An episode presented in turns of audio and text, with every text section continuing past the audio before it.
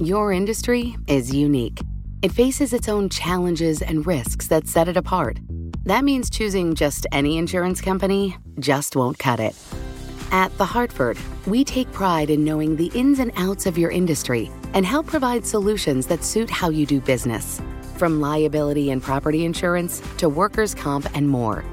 At The Hartford, we don't just talk about specialization, we live it. Learn how The Hartford can help your business at thehartford.com.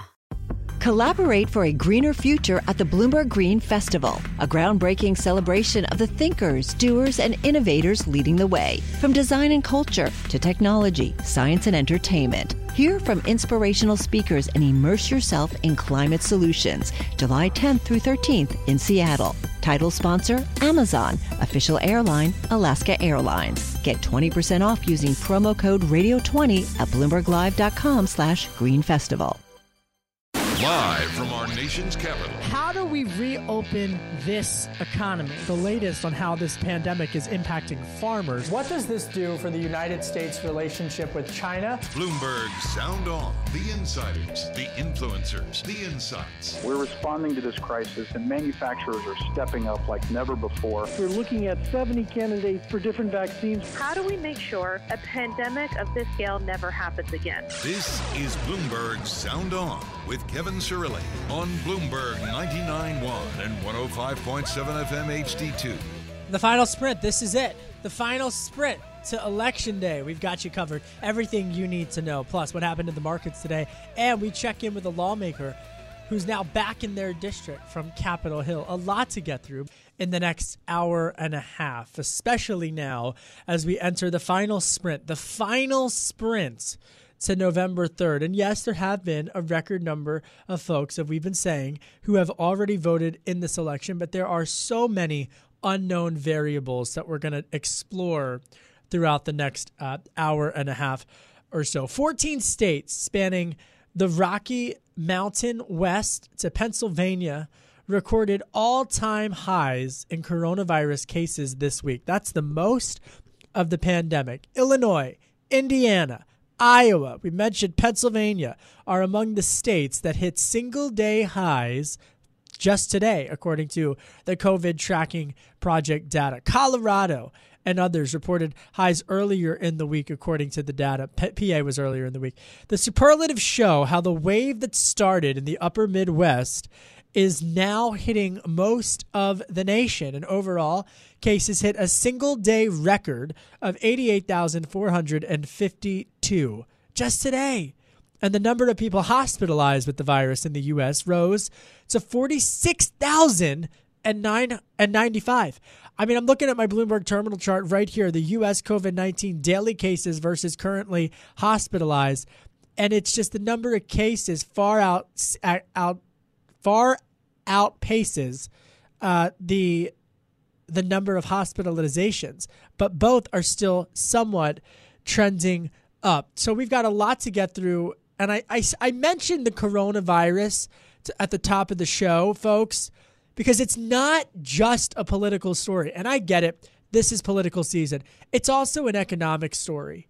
It's also an economic story, and we're going to talk about that. TechRouter sends stocks to worst week since March. U.S. stocks dropped, capping their biggest weekly rout since March after earnings from the largest tech companies disappointed investors concerned that a slowing economy will damp profit. The Nasdaq 100 declined about 2.6% after Apple's iPhone sales and Twitter's user growth both missed estimates. Joining us on the line as he does frequently, we're so grateful to have him, Calvin Schnure, senior economist at Nareit. Calvin, help me make sense of the COVID increase cases and the tech earnings reports and what went on in the market today.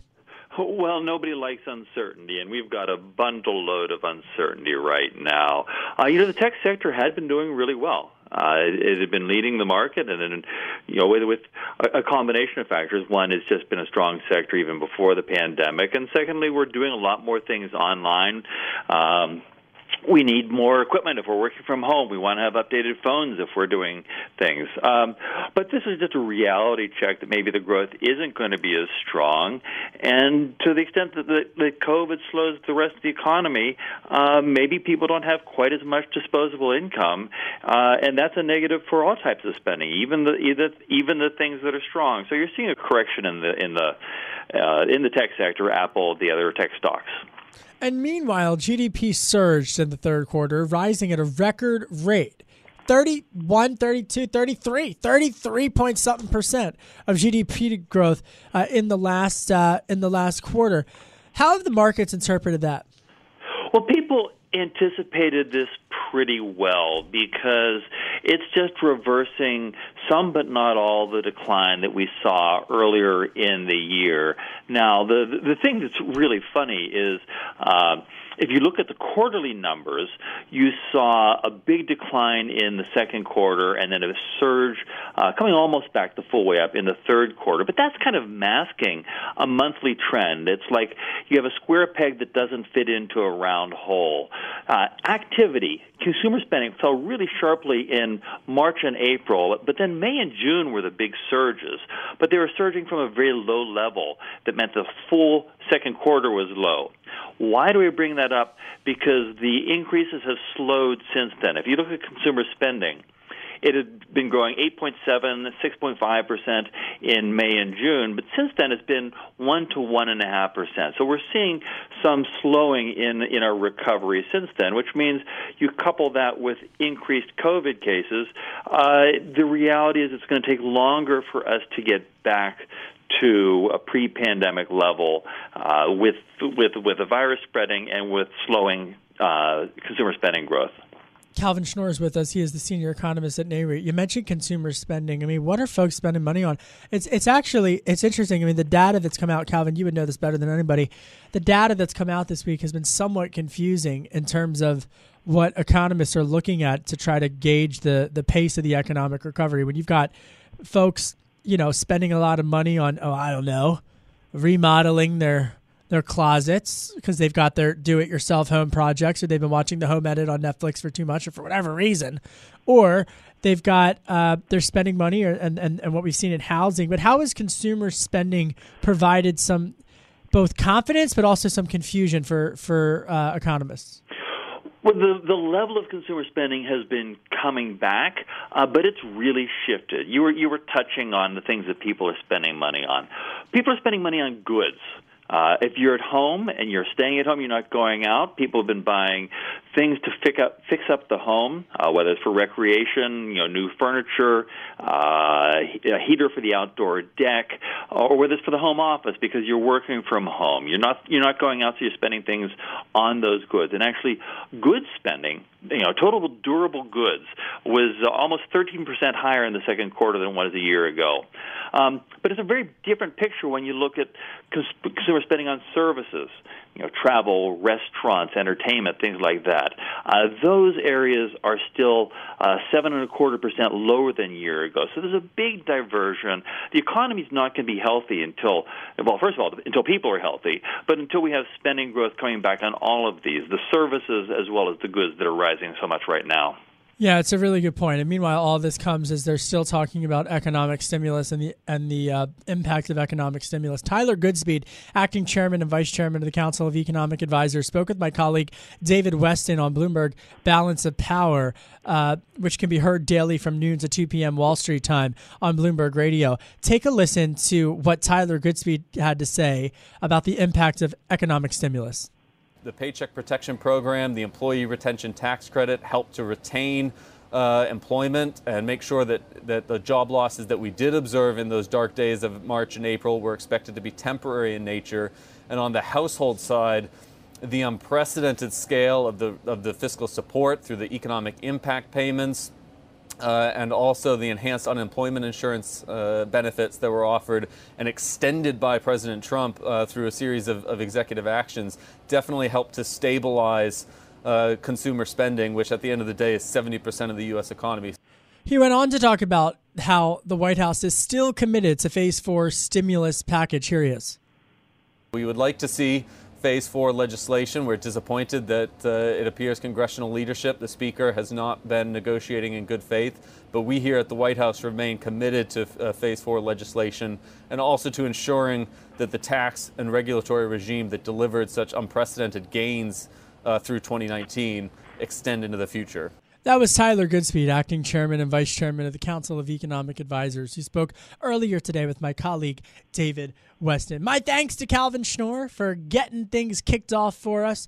Uh, he, of course, is a senior economist over there at NAREIT. Coming up, uh, we talked to Gregory Korte uh, about the battleground states, Bloomberg's very own national political reporter. Download the Bloomberg Sound On podcast on Apple iTunes at Bloomberg.com or by downloading the Bloomberg Business app. You can also find me on radio.com, iHeartRadio, and Spotify. Up next, also, Congressman Brian Steil, who represents the 1st Congressional District of Wisconsin. I'm Kevin Cirilli. You're listening to Bloomberg 99.1.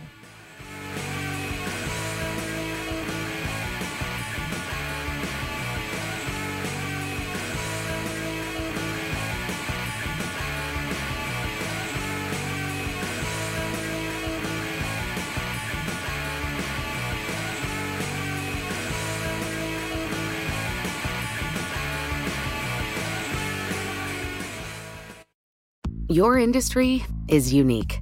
It faces its own challenges and risks that set it apart. That means choosing just any insurance company just won't cut it.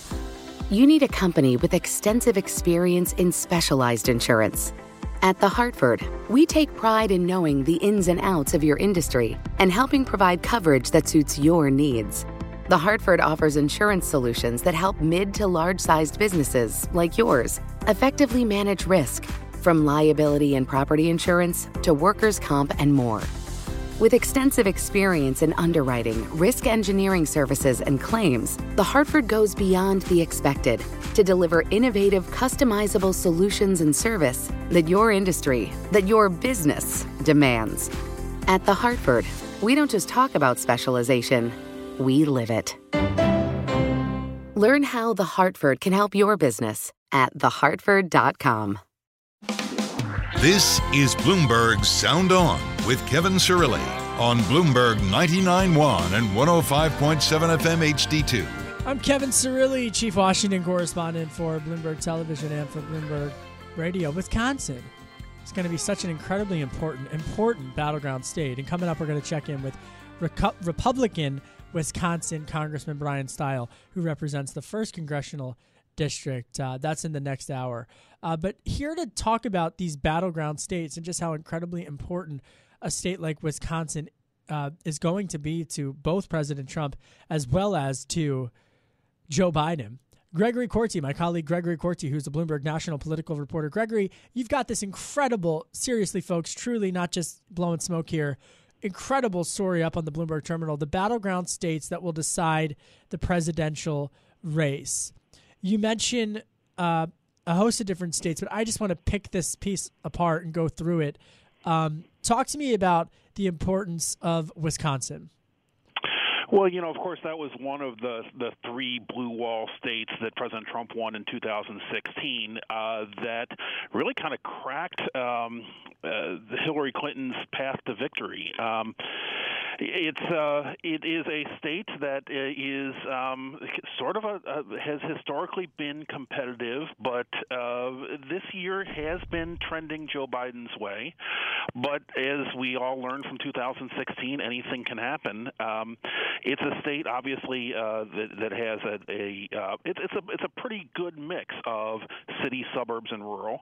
Also, agriculture, industrial, and that's what makes a lot of those um, midwestern states such uh, important battlegrounds. Is that they are kind of reflective of the country as a whole, um, and have you know populations, demographics that maybe are a little bit more like the the, the country as a whole, and that's why we look to them. It's incredible. I mean, to look at some of the impacts, Gregory Korte, Bloomberg national political reporter, that are, are really playing in states like Wisconsin. You look at Kenosha County, for example, which of course was the site of some unrest over uh, the summer, but also the economics of a state like Wisconsin. Talk to me just about how these two issues in particular, racial inequality as well as the economy, are playing in a state like Wisconsin, Pennsylvania, and Michigan. Pennsylvania, we've talked about this frequently this week on this program. At, at Philadelphia, under curfew, the National Guard arriving tonight um, or today, rather, uh, because of of uh, racial unrest happening and protests and at times rioting and looting happening uh, in the city of brotherly love. So, in PA, Michigan, and Wisconsin, the economy and racial inequality. Talk to me about those two specific in- issues and the tension between them. Yeah, President Trump has been running a different kind of campaign in especially Minnesota and Wisconsin, and that's where we had George Floyd's death, death at the beginning of the summer. We've had those uh, protests in, in Kenosha, and President Trump has really tried to seize on that, uh, make Black Lives Matter an issue, appeal to rural voters who might be a little bit more concerned about what they're seeing in, in nearby cities. I would expect maybe that that same kind of rhetoric to expand to, to Pennsylvania, given uh, what we see now. Um, and, you know, conversely, I think Joe Biden has tried to use those issues as a, a, a way to campaign on a more, shall we say, uh, uh, unifying theme of, uh, you know, trying to walk this tightrope of. I would say using more of an ethos appeal, but go ahead. Yeah, I mean, I, I, I think he's walking this tightrope of, of certainly not wanting to appear to condone the violence that's going on in some of these cities, um, certainly condemning it, but also under, trying to understand what the root causes of that are, and uh, trying to have a more sort of uh, unifying message than you hear from the president, which is very much kind of an us versus them uh, kind of rhetoric.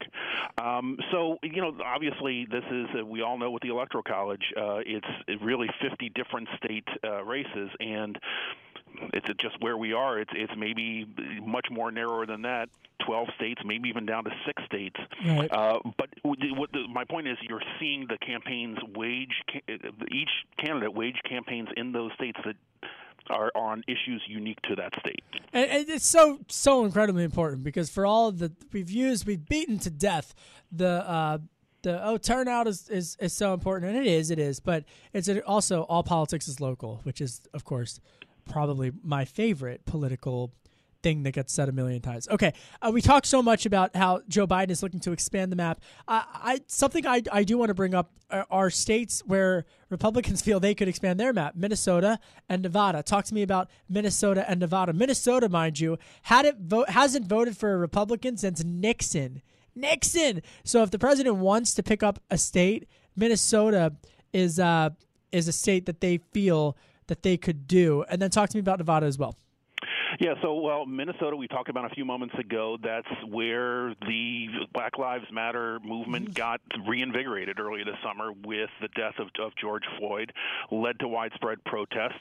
Um, President Trump has tried to capitalize on that. It's a state where he showed somewhat surprising strength in 2016, and he's hoping that a large turnout from the rural vote there could propel him to victory.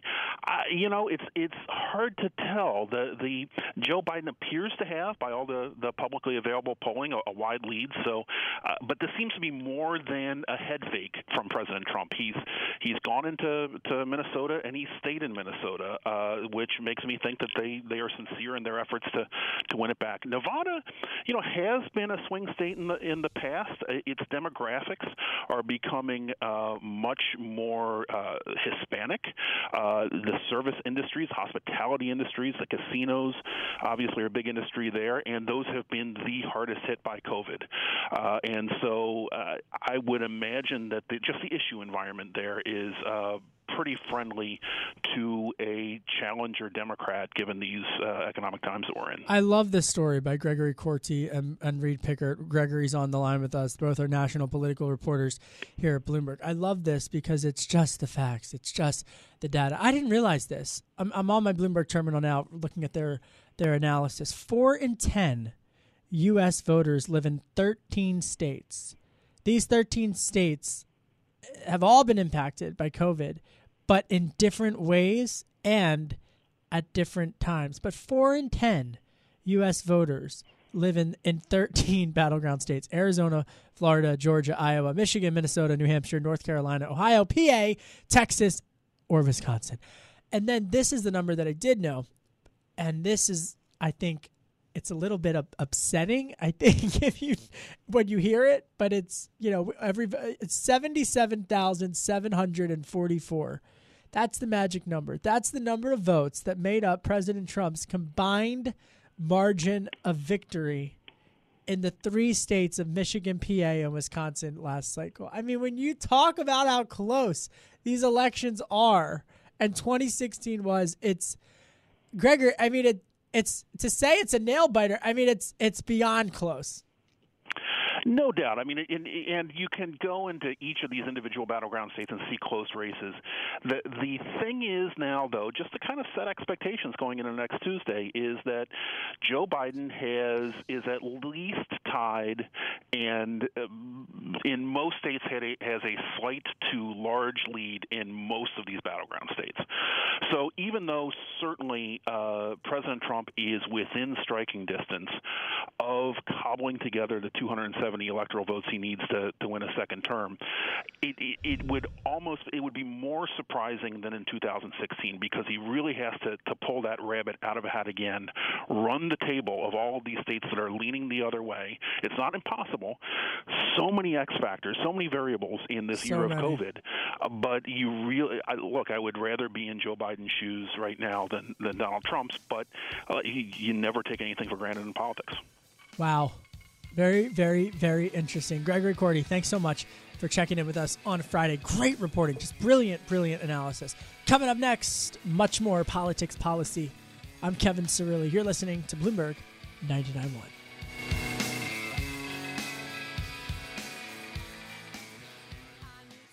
Your industry is unique. It faces its own challenges and risks that set it apart. That means choosing just any insurance company just won't cut it you need a company with extensive experience in specialized insurance. At The Hartford, we take pride in knowing the ins and outs of your industry and helping provide coverage that suits your needs.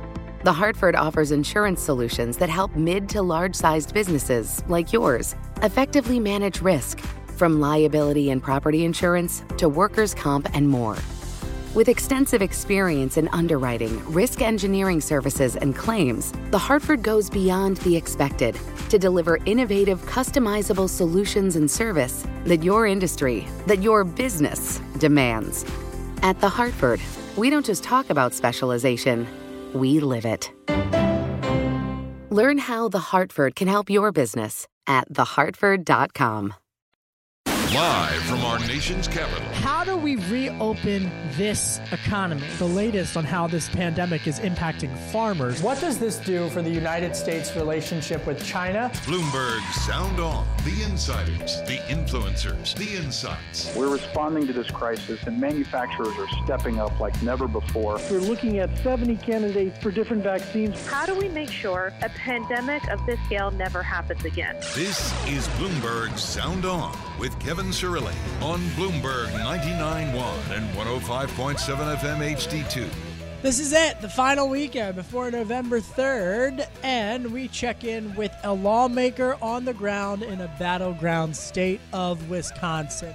You don't want to miss that. Plus, an all star political panel as COVID cases are now going up in key battleground states. The latest from the Bloomberg Terminal. First, though, let's get a check of the headlines from my good friend Nancy Lyons. Hey there, Nance. Hey, Kevin. President Trump and former Vice President Joe Biden are campaigning in the upper Midwest today as they pick up the pace to their sprint to Election Day. President Trump started off with a rally in Michigan touting yesterday's GDP report on annualized growth. I used to talk about the V. This is a super V. This is the biggest number, 33.1, and the news doesn't want to talk about it because it's positive. The rebound, while historic, did not bring us back, though, to where the economy was before the pandemic. Trump is also making stops in Wisconsin and Minnesota today. Well, Joe Biden spoke first to a drive in rally in Iowa. Honk if you want America to lead again. Honk if you want America to trust each other again. If you want America to be united again. Biden today is also going to Minnesota and Wisconsin. The U.S. Elections Project says more than 85 million votes have been cast either by mail or in person so far. That's more than 62% of the total number of votes in the entire 2016 election.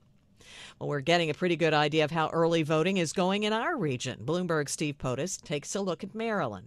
In Maryland, in person early voting began on Monday, and a record 152,031 ballots were cast that day. The momentum kept up through the early part of the week, with about 150,000 more early votes on both Tuesday and Wednesday. The Baltimore Sun reports weekends are generally the slowest days for early voting since people are advised to come in during off peak hours to avoid lines. Early voting continues through Monday night at 8. Steve Potusk, Bloomberg 99.1 and 105.7 HD2. Early voting in Virginia ends tomorrow at 5 p.m. To accommodate the crowds, Fairfax County extended the hours for its early voting centers for today as well as yesterday. Tomorrow, all early voting sites will be open from 9 to 5. Statewide, more than 2.3 million people had voted as of Wednesday, according to the Virginia Public Access Project. About 1.5 million in person, nearly 850,000 by mail. The Alexandria City Public Schools Board is retaining its contract with police for school resource officers for at least another two years. The vote on that was six to three, but the contract has undergone 10 revisions after extensive public input, with a new emphasis on data and equality in how students are treated. During a two hour discussion, board member Margaret Lorber expressed her concerns, which were then addressed by Police Chief Michael Brown. I can't get used to the idea or accept the idea of guns and handcuffs in schools. I do respect your opinion on the handcuffs and the weapons, but I uh, frankly would not uh, condone that. The city's school policing program, established in 1997, today involves six total officers, five SROs, and one SRO sergeant. The new contract will take effect next week. Maryland's largest school system, Montgomery County, is also assessing the school resource officer program and will be taking up the matter in January. It's time now for the Beltway Business Report. Here is Bloomberg's Tracy Jonke. Nancy, how bad was Wall Street's week? An entire month of gains disappeared in the first three days, and the major averages are down for the week by the most since March. The Dow down 6.5%, the Nasdaq and S&P down 5.5% for the week. Today, the Dow is down 158 points, more than half of 1%, at 26,502. The Nasdaq down 274 points, 2.5%. The S&P down 1.25%, 40 points. Travel stocks weren't pulled under like the rest. The CDC said it would not renew a ban on cruises in U.S. waters, and it released requirements the ships have to meet to set sail again from U.S. ports. Many unemployment claims get processed fairly quickly, but some need a closer look to determine if the applicant is eligible. The federal government says that review should happen within 21 days. The Virginia Mercury reports that since April, the state met that guideline in just 9% of cases. The national average 52%. The Virginia Employment Commission is still working to process applications received in June. You're up to date on business from the Beltway to Baltimore. I'm Tracy Jonke. This is Bloomberg 99.1 and 105.7 FM HD2. Thanks, Tracy. Global news 24 hours a day on air and on Bloomberg Quick Take, powered by more than 2,700 journalists and analysts in more than 120 countries. I'm Nancy Lyons. Back to you, Kevin. Thank you, Nancy. My name is Kevin Cirilli. I'm the chief Washington correspondent for Bloomberg Television and for Bloomberg Radio. We begin tonight as 14 states spanning the Rocky Mountain West to Pennsylvania have recorded all time highs in cases of coronavirus this week, the most of the pandemic. Illinois, Indiana, Iowa are all among the states that hit single day highs Thursday. This just according to COVID tracking project data. PA, Colorado, and others reported highs earlier in this week, the data shows. I'm in my Bloomberg terminal right now. And what this data shows is how the wave that started in the upper Midwest is now hitting most of the nation and having moved to more populous states in the region and even pushing back into the Northeast and the West. It's one of the unknown variables. It's one of the unknown variables in this election in battleground states. And mind you, four in 10 of the electorate, the Amer- the voting electorate, exists only in 13 battleground states. Think about that for a second. The 2016 race decided by just 77 plus thousand votes in three states Michigan, Wisconsin, Pennsylvania.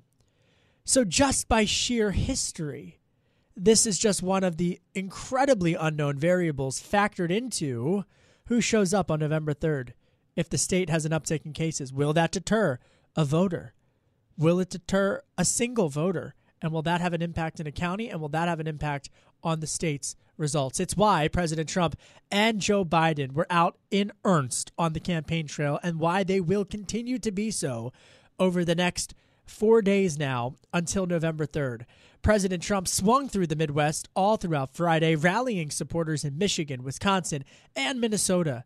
Recent polling has Trump trailing Biden in all three of those states, but still within striking distance. He had a rally in Waterford Township, which is suburban Detroit, and President Trump took credit for what he wants to talk about and what he wants to talk about a lot the economy, citing a 33.1 annual rate of increase in GDP from the last quarter, the numbers that came out just yesterday. Here he is talking about the economic recovery in battleground Michigan.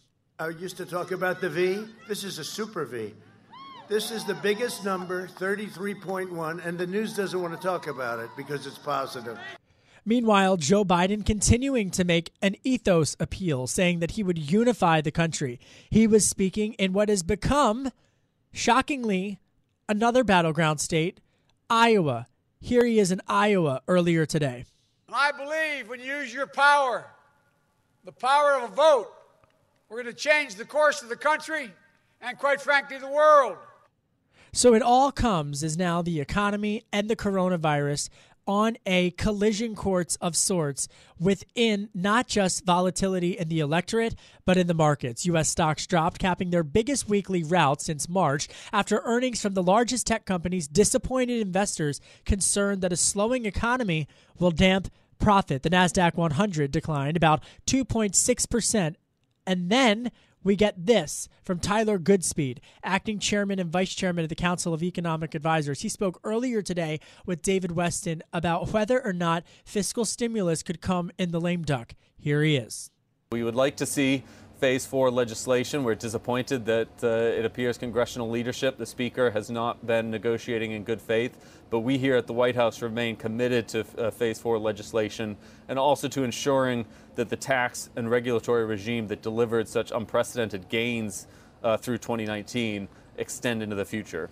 Jack Kingston is a former Republican Georgia congressman, a Trump 2020 campaign surrogate, and Scott Bolden is a Democratic strategist, former D.C. Democratic Party chairman and attorney. Jack, so that's where we are. Coronavirus on a collision course with the economy, 77,000 votes in question that Joe Biden needs to win back. Can he do it on Tuesday? I don't think he's going to be able to do it because his message is one of we are about to enter a dark period in America. Americans don't like pessimism. Even during World War II, Franklin Roosevelt and across the sea, Winston Churchill always spoke about the future and our greatness and our strength. Um, I just came back from Georgia and I was down there for David Perdue doing a little campaign, and We are basically reopened. Yes, we wear masks. Yes, we social distance.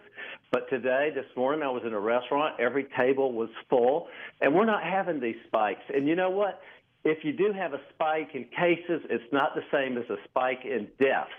We can't cower in a basement as a nation. We've got to live with coronavirus and we've got to power through it. That doesn't mean we're not going to beat it. It doesn't mean we're not going to have a vaccine and a therapeutic, but we can't cower in our basement. We don't have that kind of economic luxury. All right, I want to talk about Georgia coming up, and we're going to talk more about battleground states in Wisconsin with uh, Congressman Steil, who will join us. But Scott, I, I want to get your your insights here uh, in terms of what you just heard from Jack, which is this closing argument coming from President Trump that there needs to be a more consistent reopening message versus what we're hearing from Biden, which is it's going to be a dark and cold winter if the coronavirus isn't under control. Well, Jack and Donald Trump are in denial. You don't hear them with a plan on how to have that V, how to reopen. What you're hearing from Joe Biden is the same thing the scientists are telling you that we are entering a dark record 80 to 90,000 new cases a day. 35 to 40 states have increases and some some record increases. That's just reality. That's not a doom and gloom assessment.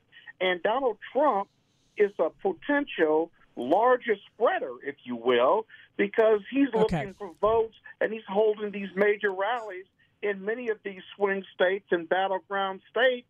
What will be interesting is how many people who attend Donald Trump's um, events, if you will, catch COVID. And Jack, I must tell you, catching COVID is potentially more deadly than the flu or cold. My, are we comparing deaths and catching the virus in comparison to votes and Donald Trump's right. lies about the economy and turning the corner? We're not turning the corner. We're headed to the bottom of the V, and there's no plan to, to bounce up from it. Okay, now here's what we're gonna do. So that was our that was the lay of the land from the Republicans and the Democrats. Coming up, they're both gonna pivot for me to policy because that's really what is fascinating here when you look and trace the data. We've noted this on this program for quite some time. I'm looking at the charts right now on my Bloomberg terminal. Germany, uptick in cases, progressive country. France, uptick in cases, progressive country. Both are having to impose new restrictions in their countries as a result of the uptick. Here in Washington, D.C., locally, schools set to reopen on November 4th, a progressive city led by Mayor Bowser. So I think it's confusing, and I want to do better than just saying and finger pointing that there's no plan. Let's discuss the plans and critique them. Disagree if you will, but there still are plans that are in action around the world. I'm Kevin Cirilli, Chief Washington Correspondent for Bloomberg TV and Radio. You're listening to Bloomberg 99.1.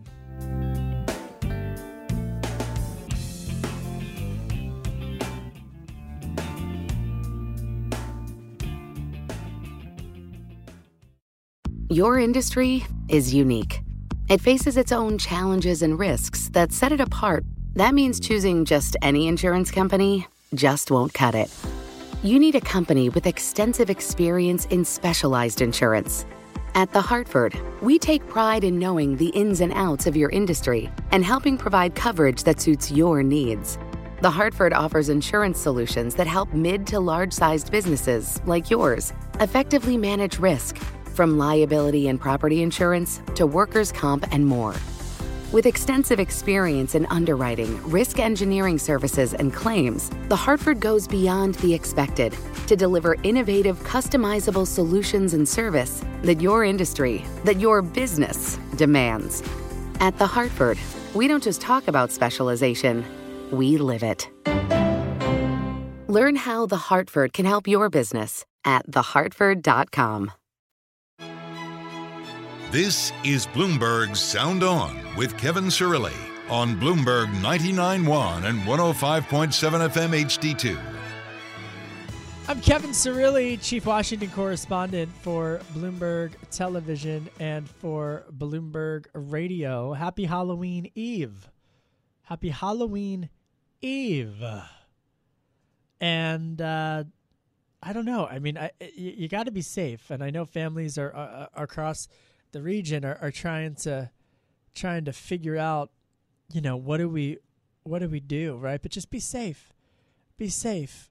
That's what I say. I'm Kevin Cirilli, Chief Washington Correspondent for uh, Bloomberg Television and for Bloomberg Radio. I, I saved this story in the Bloomberg terminal by my colleagues Isis Almeida and Marvin G. Perez. Fewer Americans will trick or treat this Halloween as COVID 19 numbers continue to climb.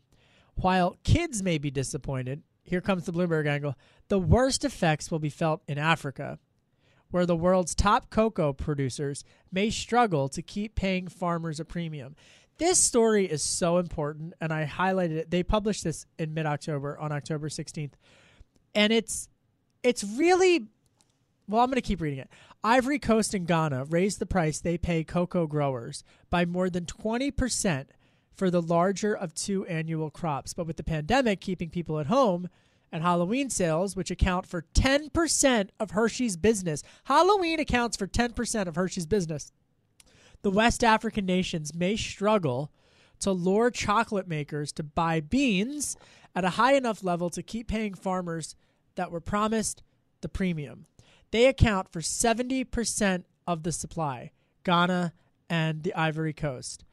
They have started charging a premium of $400 a metric ton for their beans, which we're trying to to improve incomes. So it's it's it's a really small example, and, and I say this, but it's it's a really really small example, but hopefully one maybe that hits close to, to home about how the pandemic impacts people and supply chains in a way that maybe we don't think about. There are farmers in the Ivory Coast in Ghana um, who are impacted by what's going on. We're all, I mean, so yeah. All right. A couple of days away from the election, farming, such a crucial, crucial topic, agriculture, trade, such a crucial, crucial topic in this election in battleground states like Iowa, where Joe Biden was earlier today, like Michigan, like Wisconsin, like Georgia, like Georgia. And that's why I'm so grateful to have with me for the hour Scott Bolden, Democratic strategist, Jack Kingston, a former Republican Georgia congressman. Jack, you know, I talk about farming there just from a, a geopolitical, international, U.S. Africa perspective. Uh, you know, as, as, Senator Chris Coons, a Democrat of Delaware, knows a lot about. But let me talk to you about what's happening in Georgia and the fallout of agriculture and how it's going to play not in the presidential race, but in the Senate race. Well, David Perdue has both served on the agriculture committee um, actually yielded the seat to Kelly Loeffler. We've always had someone on the Agriculture Committee in the Senate and Austin Scott in the House. It's a huge driver to our diverse economy, and it ties into our port, therefore exports. Uh, hopefully, every one of your listeners has tried our delicious Vidalia onions and our uh, wild shrimp from the coast of Georgia and many other foreign products. If you eat watermelon, it probably came from Georgia. If you have peanut butter, it probably came from a Georgia peanut farmer. So, yep. and then obviously the poultry came from Georgia. So, um, I, I think it's very, very important. Now, the farm economy um, you know, it, it always has its ups and downs. And, and I would say, Kevin, you, you actually put your finger on something that's a little bit more bipartisan than most of the yep. issues that are out there because uh, uh, foreign policy is driven by um, uh, regional concerns rather than by party. But um, it, uh, I would say David Perdue knows agriculture. His opponent, I don't think, has been outside of suburban Atlanta. And so David Perdue is definitely going to get the farm vote, and I think it's going to put him over the top. Well, I think it's interesting because we I, I want to spend this time, Scott, talking about the Senate in particular. Because should Joe Biden win, uh, or should Pre- President Trump get reelected, how they are able to govern is going to be dramatically impacted by the the dynamics in, in Congress, and and it's an understatement between divided government versus one party in power. So, from your perspective, Scott, where do you feel Democrats are most poised to pick up seats in the Senate, and how will they do it? Yeah, um, they're going to do it on the shirt tails and the political shirt tails of the Biden Harris um, uh, camp and campaign. Um, uh, the Democrats are in play in a lot of red states that seem like they're turning purple or blue. They're in play in Georgia, in Iowa, in Maine, North Carolina, South Carolina, uh, and, and other uh, states that are Republican held. I think we only need to pick up three or four regardless of whether we lose Doug Jones in Alabama, uh, we may even pick up a uh, the Mississippi uh, Senate race. And so, uh, Donald Trump's just poor leadership and handling COVID has put a lot of these races in play. They're going to be tight, right? But if you look at Colorado, if you will, and some in Montana, if the Democrats sweep these states, they'll be in control of the Senate. They're going to hold the House and when Biden wins, they'll have a Democratic president. The Democrats won't have an option to complain then. They'll be able to lead in this country, and the pressure will be on them at that point. You know, there's there's a blessing and a curse in controlling all three houses. It's it, it's it's it, the blessing is the Democrats control all three houses. The curse is now what are you going to do? I got to lead and implement and make sure America moves forward from the last four years. So We'll I see. Feel... I think Jack would concede that a lot of these states are in play and that the Dems could take over the Senate, which uh, would change the political face and the ability of the president to move the country forward. I feel that I'm back in Delco with my politically diverse family, Nahogi. I feel like I need a Bub and Pops hoagie to like to have this conversation, or maybe some Ben's Chili Bowl, something on a Friday show with some with some chocolate for Halloween. I don't know, but Jack and and uh, it's it's just it's quite it's it's great. I love it. I think this is a, a, the great energy that we need uh, from both of you in terms of uh, what we're what we're seeing. You know, I I just think the Senate is something Scott that I got my eye on so much because from regardless of who wins, I can't stress this enough, and and it it will change the way it will change the way a President Trump re, uh, uh governs and it will change the way a Joe Biden governs if, if he's president. The Democrats need to net three seats in order to win back the Senate. The current balance, of course, is 53 to 47. It's going to be fascinating because ticket splitting in 2016, 34 of the Senate outcomes lined up. They all lined up with how the top of the ticket went. So ticket splitting was a thing of the past. Will it be this time? We'll find out. I'm Kevin Cirilli. You're listening to Bloomberg 99.1.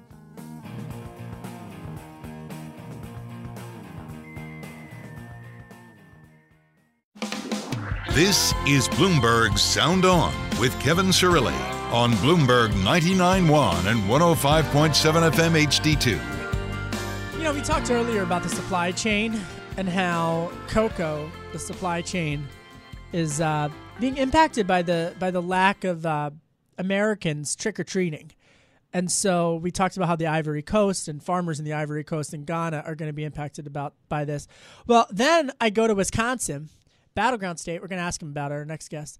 And I see that the gummy bear factory, they're building a gummy bear factory in Wisconsin. The fir- Haribo, you know, the, the gummies, they're building the first North American production facility in Wisconsin. NBC 15 WMTV. Our next guest knows a thing or two about this. He's a congressman for the district, Bryan Steil, Republican from Wisconsin. How did that come about? It's, uh, you know, that's a big deal, a production facility in your district. Thanks for having me on. It's great. We're seeing strong economic growth on this interstate corridor, kind of between Milwaukee and Chicago, in the community of Kenosha, Pleasant Prairie, to be exact. We're excited when international businesses like Haribo, a German family owned company, come to Wisconsin to build one of their biggest facilities to make gummy bears and other products to be manufactured here in the United States of America. That's a win for us, that's a win for workers. I'm excited. It's great that they're coming here. Wisconsin has great logistics. It's got a great workforce. We got a good business environment, and hopefully we'll see more and more companies coming and expanding here in southeast Wisconsin. Okay. Now, is this now your favorite Halloween candy? Well, we actually in southeast Wisconsin, in Janesville, Wisconsin, my hometown, we make warheads. Uh, no. So I'm a big Warhead fan. We had Jelly Bellies over there, uh, and so we have more candy produced in Southeast Wisconsin than most people appreciate. But I tell I you, love I love gummy bears, and I'm excited that they're going to be produced. Spoken uh, like a true candy Wisconsin politician, well. Congressman. I got to be honest. I'm from outside. I'm a PA guy myself, and Hershey's. You know, I, am loyal to the Hershey chocolate. I love me some Hershey's, but I love Butterfingers. But uh, you know, I like candy corn. I think candy corn's gotten a bad rap in, in recent years, but I didn't know Warheads. I used to give them to my dad and I would trick him when I was a kid, and I'd say, "Have this. It's uh, it's very sweet," and then it would be like incredibly sour, and then yeah. Anyway, let's talk politics. Wisconsin. You mentioned Kenosha County. Uh, it it was a couple of hundred votes. I think it was like 200 votes that it went for Trump last cycle. Um, and obviously, Wisconsin's such a key battleground state. Give me beyond the talking points. What are give me an analytical perspective of Wisconsin and what's going to have to happen for Republicans to win? Where do they need turnout? Where do uh, the Democrats uh, need to? Where do they need to turn out? And what, what are what do they need? Where do they need to hold off Democrats? So the, the, the Democrats, as you look at it in Wisconsin, their path is usually through what I say the latte liberals. It's kind of your university professor type in Madison. I know a lot of Republicans who they, drink lattes. By the way, go ahead. n- nothing wrong with throwing milk in your coffee. I just don't call it a latte. so you got, yeah, they they rely on that demographic plus uh, uh, an African American base, and then your traditional blue collar workers. Republicans, rural area what I call country club Republicans, which is in some of those northern suburbs, some of the suburbs around Milwaukee. And then again, your standard blue collar worker. And what we're seeing play out in southeast Wisconsin, in Racine and Kenosha County, that is the folks that lace up their boots, go into work day in and day out. And those folks are maybe historical Democrats. Maybe their grandfather was a Democrat, and they look now and they say the Democratic Party of today yeah. just doesn't line up with their views, their their belief that we need to have trade agreements that put American workers and American farmers first, the importance of keeping our communities safe and standing uh, with the men and women of law enforcement. And I think the president knows that. He's coming back to Kenosha County, into the city of Kenosha for his second to last campaign event of this whole cycle. He'll be I'll be with him on Monday night uh, in Kenosha, speaking directly to some of the hardest workers uh, here in southeast Wisconsin. And when you see companies like Haribo coming to Wisconsin, when you talk to these teams and say, "Why are you choosing southeast Wisconsin to come to?" Time and again, they'll tell you it's the workforce, it's the men and women that wake up and get the job done. And those folks are who we're going to be battling for here on the home stretch for votes in the state of Wisconsin. I see. I think this is fascinating. Congressman uh, Bryan Steil's on with us, Republican from the important first congressional district of Wisconsin. You know, because we talked about it a little bit yesterday, where I grew up outside of Philadelphia, uh, fracking is such an incredibly, incredibly important issue. Energy is such an incredibly important issue. And you alluded to this. I mean, typically these are more unionized jobs. They're Kennedy Catholics, for lack of a better uh, term, from yesteryear, who the president was able to win in 2016. And and so, can you just explain to political junkies who, you know, I want to be respectful of them, but they didn't grow up you know, in the in the, those parts of the country, and so they don't they they don't necessarily under, understand that there are thousands of, of working class voters across this country who are swing voters, and they're looking at this eh, through a very different prism than cable news media, Congressman. Well, I think that's that's the distinction between what I call the latte liberal. You can call it whatever you like, but the you know the actual blue collar worker that's yeah. waking up every day, lacing up their boots, and going out to work. Yeah. I spent ten years working in manufacturing before I ran for office. Uh, I know these men and women. Uh, they work their tails off. And when you look at the importance of the issues that I think is true for almost all Americans, but is really front of mind for many of these men and women, they want to know their communities are safe. They want to know that we're putting trade agreements that don't sell out American workers, that put American workers and farmers first, so we can take our products made here in southeast Wisconsin, in Kenosha or Racine or anywhere in the United States, and be able to sell that freely, fairly, and reciprocally abroad. They want pro growth policies, and they want a president that's fighting for them. And I think it's a very different approach than you get maybe inside the Beltway in Washington, D.C. or in in a Manhattan office tower. These are folks uh, like myself who are working hard. Uh, and they want to have the federal government fighting for them. Uh, and I think that the president's message of fighting for workers, and we saw it firsthand uh, in southeast Wisconsin before we got punched in the face by coronavirus. We were seeing lower unemployment rates, some of the lowest unemployment rates that we had seen in generations. We were seeing the beginning of rising wages, and people were excited in the direction we were going. Obviously, we got hit by coronavirus. It's a disease that we're going to ultimately have to defeat. But then the question will become who is best to rebuild the United States economy and get everyone who wants a job back into the workforce? And I think it's pretty clear that the pro growth policies put forward uh, by Republicans are the path. And four years ago, Kenosha County, as you noted, uh, the president won it by a few hundred votes. To put that in perspective for folks that aren't intimately familiar with Kenosha County, the last time the county voted for a Republican was 1972. Wow. So Kenosha County wow. voted for Mondale over Reagan. I didn't even 84. know that. 72. So a, wow.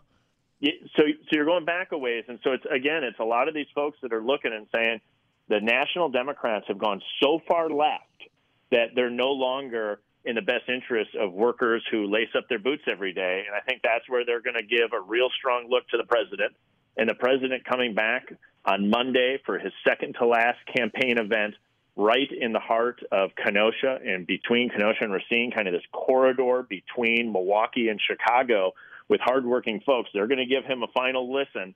And I think they're going to like the message that he delivers. All right, we got 90 seconds left, and I want to ask you this about policy because you're on the committee, you're on the Financial Services Committee, and I do want to ask you this just from a from a, a geopolitical perspective. I mean, Do you think that, that there's any bipartisanship on, on what what can be done to to thwart off the economic risks from uh, the Communist Party of China? We got literally like uh, minute fifteen left.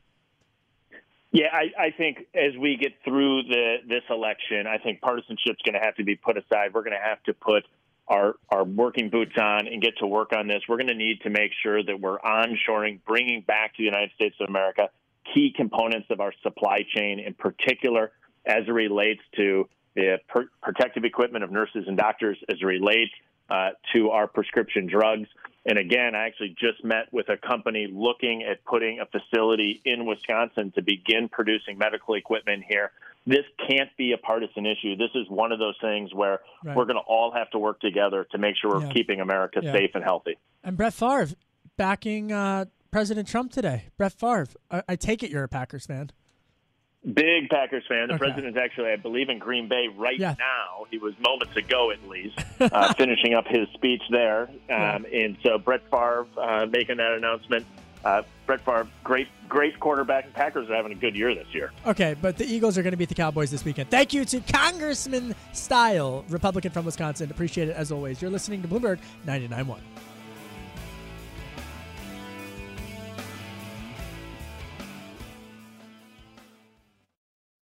You're listening to Bloomberg Sound On with Kevin Cirilli on Bloomberg 99.1 and 105.7 FM HD2. I'm Kevin Cirilli, Chief Washington Correspondent for Bloomberg Television and for Bloomberg Radio. Mars Candy, based in McLean. Milky Way, Twix, M&M's, Snickers. I love all the candy.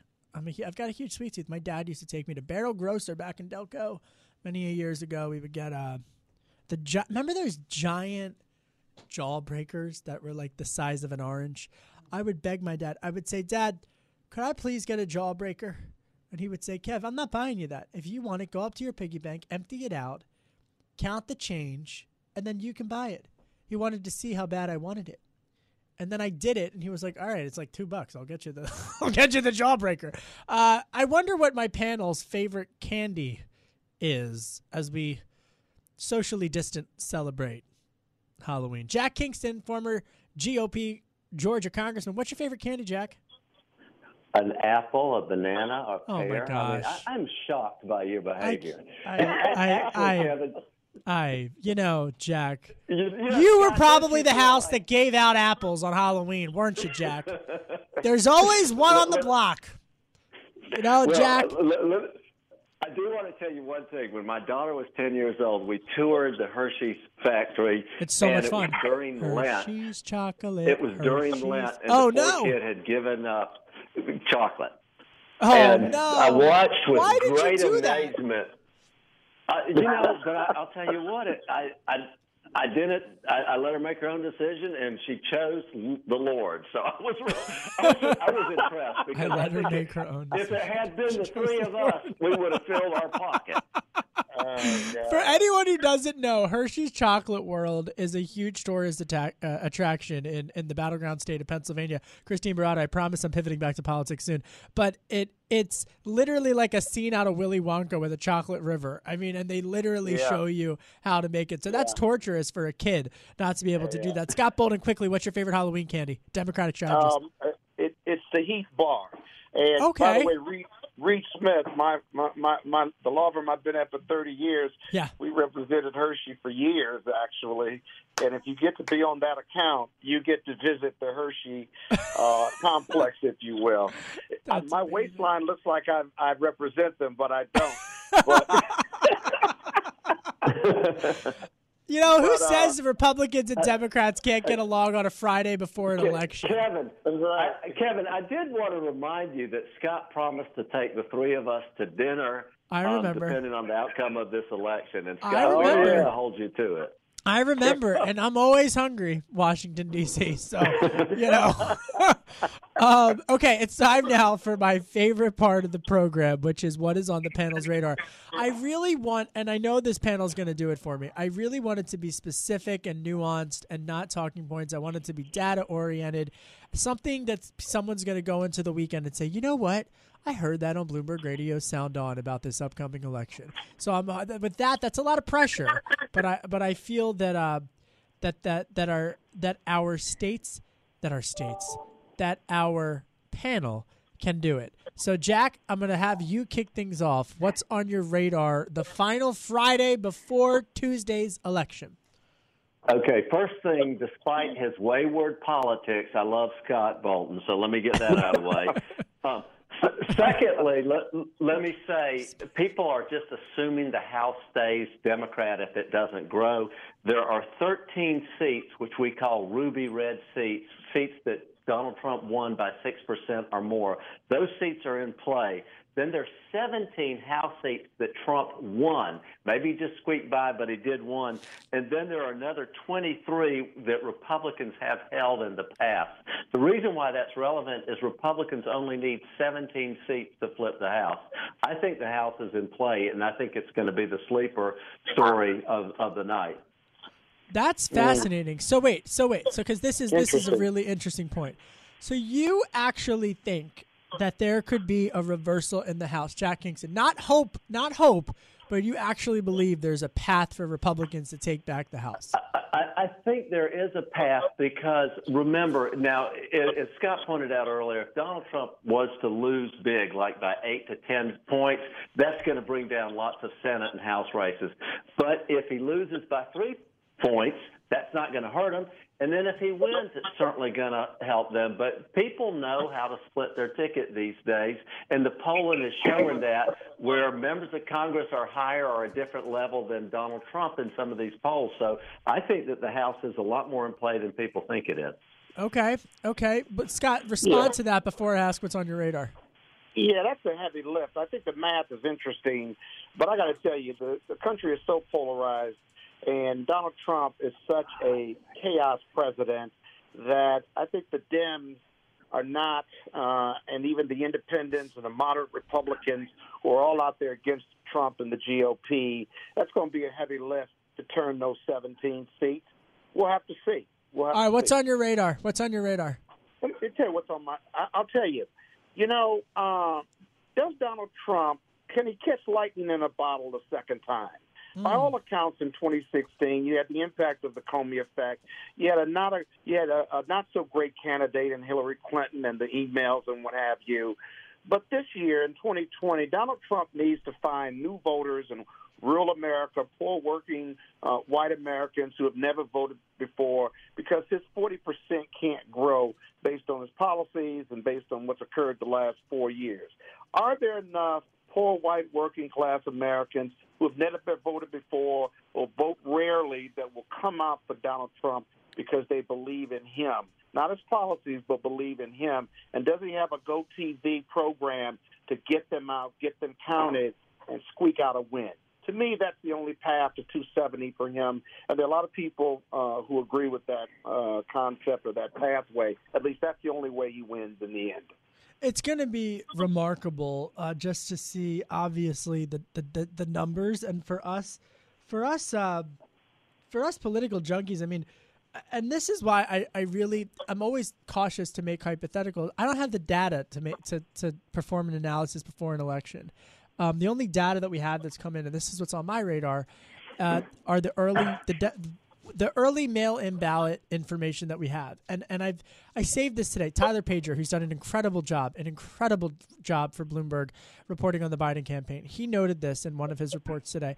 In Arizona, two thirds of Latino registered voters have not yet cast a ballot. In Florida, half of Latino and Black registered voters have not yet voted, but more than half of white voters have cast ballots according to data, data from Catalist, which is a Democratic data firm. In Pennsylvania, 75% of registered black voters have not yet voted. So the turnout amongst minority groups in key battleground states, Arizona, Florida, Pennsylvania, has some Democratic strategists seeing some warning signs in some battleground states. Now, you look at the polls, the polls were wrong in 2016. I don't really want to hear that people say, no, well, the polls are right, the, the popular vote. No, everyone thought Hillary Clinton was going to win that campaign. The polls were wrong. And um, so it's going to be remarkable. It's going to be absolutely remarkable. If you are celebrating Halloween, if you and your family are celebrating Halloween, please do it in a safe, safe way. Be safe, be safe, be safe. And um, Jack, what was your best Halloween costume when you were growing up? Oh, I was a Canadian Mountie. I had a Mountie uniform. you know, back in those days, once you had one costume, you had to wear. wear I don't even know what that is. I, I don't even know what that is. I'm gonna have to Google that. Yeah, you'll definitely He have was a police Hey, I do. I do want to say one last comment. we have 30 seconds, so The- you can't. I've got to go. I got to go. The GDP just just went up. We covered that in the first block. Jack, that was my first words out of my mouth at the top of the show was about the GDP. I'm Kevin Cirilli. Thanks for listening. And by the way, the GDP growth, it increased 33.1% last quarter. You're listening to Bloomberg. Happy Halloween. You're listening to Bloomberg 99.1.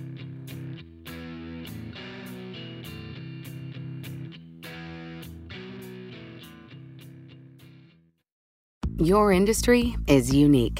It faces its own challenges and risks that set it apart. That means choosing just any insurance company just won't cut it. At The Hartford, we take pride in knowing the ins and outs of your industry and help provide solutions that suit how you do business. From liability and property insurance to workers' comp and more. At The Hartford, we don't just talk about specialization, we live it. Learn how The Hartford can help your business at thehartford.com. Collaborate for a greener future at the Bloomberg Green Festival, a groundbreaking celebration of the thinkers, doers, and innovators leading the way. From design and culture to technology, science, and entertainment. Hear from inspirational speakers and immerse yourself in climate solutions. July 10th through 13th in Seattle. Title sponsor Amazon. Official airline Alaska Airlines. Get 20% off using promo code radio20 at bloomberglive.com slash green festival.